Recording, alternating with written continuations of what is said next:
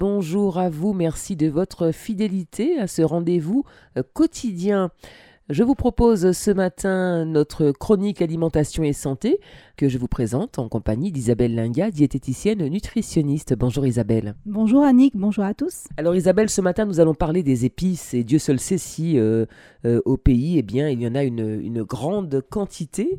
Euh, qui permet d'agrémenter, vous nous le rappelez parfois, nos plats et puis euh, surtout de, limiter également, corrigez-moi si je me trompe, la, la quantité de matière grasse qu'on utilise. Donc on, y va un peu mollo sur la matière grasse et puis par contre on peut avoir la main un peu plus lourde sur les épices. Oui, tout à fait. La main plus lourde sur les épices et moins lourde aussi sur le sel, puisqu'en fait, nos plats seront justement euh, bien goûteux, bien savoureux, bien parfumés, et ça va nous dispenser un petit peu de sel. Voilà, on aura, on pourra alléger la facture sel également. Alors toutes les épices et aromates ont des propriétés aussi stimulantes au niveau digestif, du coup c'est ce qui euh, en fait un intérêt aussi particulier. Et puis ça permet aussi de varier, c'est-à-dire qu'on peut avoir la même viande ou euh, ou la même légumineuse par exemple, mais de varier les épices et du coup d'avoir des goûts euh, différents et d'avoir l'impression aussi de manger différent, différemment. Par exemple, euh, si on fait une fricassée de poulet, bah, si le lendemain ou le surlendemain on fait un colombo de poulet, on aura l'impression vraiment de manger deux plats différents parce qu'on aura des épices qui sont complètement différentes. Et ça, c'est vraiment intéressant. Voilà, donc j'en ai quand même sélectionné euh, une dizaine qui me paraissent incontournables. Et euh, vous le savez aussi, il y a de nombreuses euh, enfin, vitamines, oui, mais aussi sels minéraux qui apportent aussi de, voilà, de, des, nutriments quand même indispensables à notre organisme. Alors, j'ai sélectionné déjà le curry, le curry en poudre qui parfume agréablement l'agneau, le mouton, le poulet aussi, les crustacés, on peut également rajouter dans le riz et aussi les légumes secs, donc les lentilles, euh, les pois cassés, euh, voilà, ça se marie très bien ensemble. Le cumin, alors là, ça a un, goût un petit peu particulier, donc il faut aimer, mais le cumin en grains, euh, en particulier, accommode les choux, les pommes de terre ou encore les pommes au four. On peut donc l'utiliser aussi en version salée ou sucrée, ça peut être intéressant. La muscade, moi, j'adore la muscade. Râpée, elle permet de parfumer justement les gratins de légumes. Les plats aussi à base de choux, l'agneau, le veau. Les plats également à base de fromage. Et on peut aussi euh, en saupoudrer euh, des fruits comme l'ananas, les oranges, euh, ou encore l'intégrer dans les salades de fruits. Ça donne un petit goût vraiment très sympathique. Le clou de girofle, entier ou encore en poudre, il peut réveiller les potages, le riz pilaf ou encore le chou. Donc attention non plus à ne pas en mettre trop, parce que c'est petit, mais ça a un impact assez important.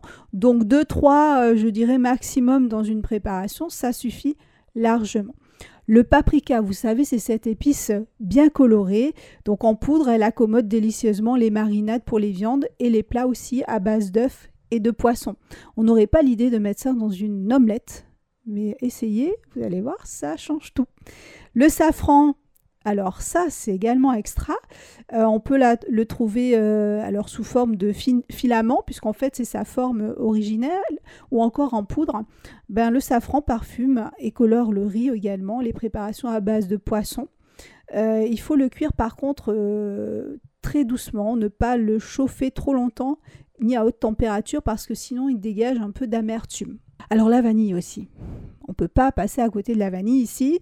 Donc euh, bien entendu dans les desserts, en particulier euh, bah, les petites crèmes desserts que l'on va faire, mais aussi les compotes de fruits, les entremets, les gâteaux, etc. Donc ça aussi euh, est très bien. On fait aussi des sauces sucrées, salées à base de vanille, des sauces pour accompagner du poisson par exemple, sauce vanille pour accompagner du poisson. Ça se marie également très bien.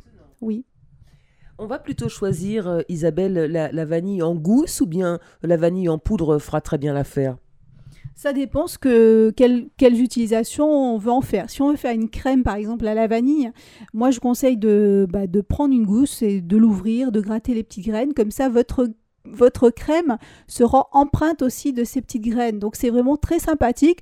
Par contre, dans un gâteau, on peut euh, l'utiliser euh, sous forme de vanille concentrée, par exemple ça passe, euh, ça passe mieux. Les graines, ça va être un peu plus compliqué peut-être. Hein. Voilà. Alors j'avais aussi la cannelle, forcément, euh, qui parfume très bien les yaourts, les fruits également en salade, ou encore les fruits au four. Donc là aussi, c'est une épice qui est vraiment euh, très intéressante. On peut même en faire des thés, hein, d'ailleurs, thé à base de cannelle, qui aide à lutter aussi contre les, infections. Euh, voilà, on dit que c'est une épice qui est chaude, qui aide à, se régénérer un petit peu.